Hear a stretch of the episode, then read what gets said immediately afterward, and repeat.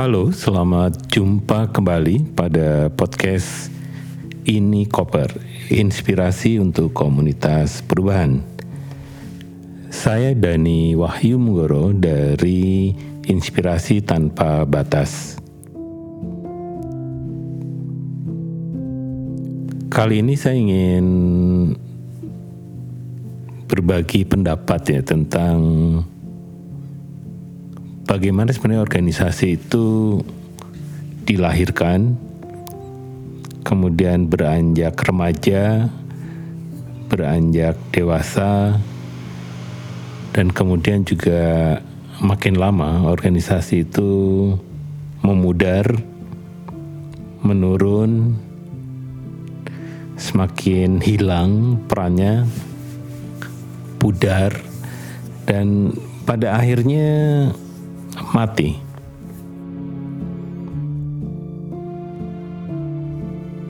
Apakah organisasi itu harus tumbuh terus?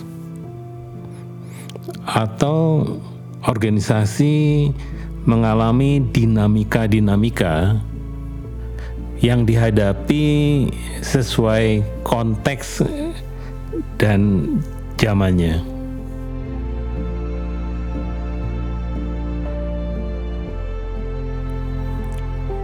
Bagaimana kita melihat organisasi? Ada tiga cara melihat sebuah organisasi. Yang pertama, organisasi bisa dilihat sebagai sebuah mesin. Seperti kita ketahui, kalau mesin itu bekerja, maka dia digerakkan oleh elemen-elemen yang membuat mesin itu bekerja dengan baik. Mulai dari roda, mulai dari eksteriornya, tempat duduk, kabin, interior, ada drivernya juga, ada sistem lightingnya, ada sistem pengamanannya, ada mesin penggeraknya. Pada cara melihat organisasi seperti ini, maka kita melihat di sini organisasi adalah sebuah benda mati yang akan digerakkan kalau misalnya ada sumber daya manusianya, ada sumber daya dananya, ada relasi-relasi yang menggerakkannya dan mengakuinya sehingga organisasi ini diakui hidup diakui relevan karena merespon apa yang dibutuhkan oleh orang yang menjadi target utama dari organisasi itu.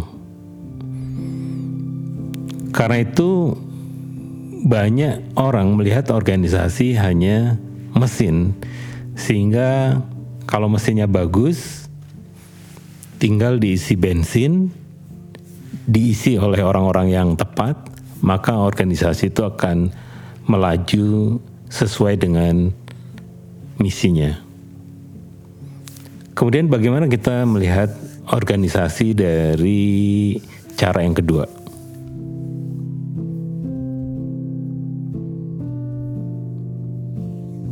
Cara yang kedua melihat organisasi adalah kita memadankan organisasi itu seperti manusia. Manusia adalah sebuah sistem yang kompleks. Salah satu yang menarik dari sistem manusia adalah sistem kecerdasannya. Nah, sistem kecerdasan itu ada di otak. Karena itu, cara melihat organisasi adalah di mana otaknya. Saya kadang kalau sedang memperoleh konsultansi tentang peningkatan kapasitas atau apa pun tentang organisasi, saya selalu di kepala di mana ya otaknya organisasi ini. Bagaimana cara mereka mengolah sebuah informasi yang masuk, kemudian diolah di dalam organisasinya, dan akhirnya organisasi itu menemukan output atau hasil keluaran yang mencirikan ada proses berpikir di organisasi itu. Jadi kadang waktu saya mengelola organisasi, saya sengaja membuat perpustakaan itu menjadi sentralnya organisasi. Saya buat besar, saya buat di tengah, saya buat bahwa ini adalah sebagai representasi bahwa organisasi ini adalah organisasi riset. Organisasi yang banyak memproduksi pengetahuan lagi-lagi pertanyaannya siapa otaknya? Bukankah otak itu kita rekrut dari para peneliti, dari para pemikir, dari orang-orang yang memiliki kemampuan intelektual yang luar biasa? Jadi, cara melihat organisasi seperti ini itu selalu dimulai siapa yang sebenarnya menjadi pemikir dari organisasi ini. Biasanya tidak semua orang pemikir hanya segelintir orang yang sanggup atau bisa menjadi pemikir sebuah organisasi. Banyak yang terlibat di dalam organisasi, mereka adalah para pekerja, para guardian, worker. Mereka adalah penjaga dari misi-misi yang dibuat oleh para pemikir ini atau oleh kaum strategisnya ini. Jadi bukan sekedar di sini membangun knowledge centernya atau knowledge manajemennya, tetapi lagi-lagi di mana sebenarnya kecerdasan dari organisasi ini. Karena itu, kalau kita kombinasikan dengan yang pertama, organisasi sebagai mesin, maka mesin itu harus dibikin semacam kecerdasan buatannya. Baru si organisasi itu akan menjadi organisasi yang cerdas, atau orang menyebutkannya sebagai organisasi pembelajar dicirikan dengan kemampuan untuk mengolah informasi menjadi pengetahuan dan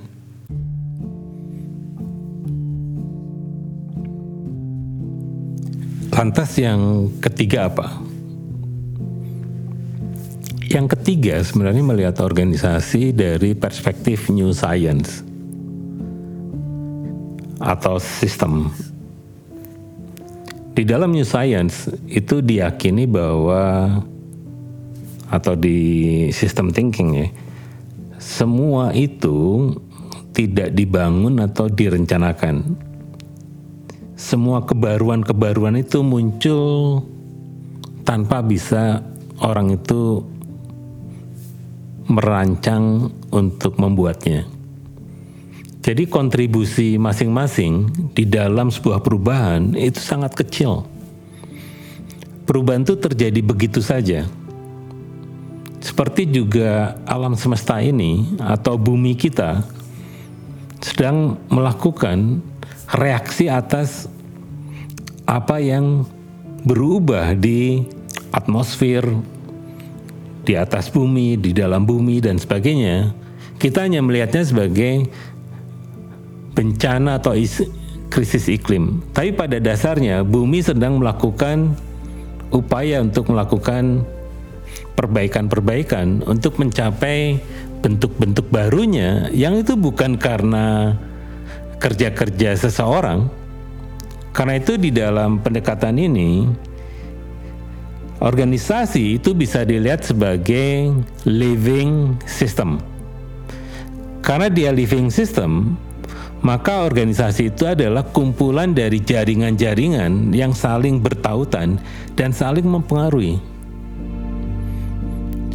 Karena itu model organisasi ke depan itu bentuknya tidak mungkin seperti mesin ataupun sebagai manusia, melainkan sebagai sebuah habitat, sebuah hub yang memungkinkan semua orang yang tertarik pada misi organisasi ini terlibat dalam bentuk-bentuk kontribusi yang khas.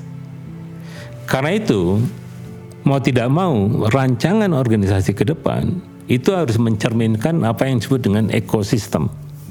Karena dengan demikian, semua orang itu bisa berkontribusi sesuai kemampuannya.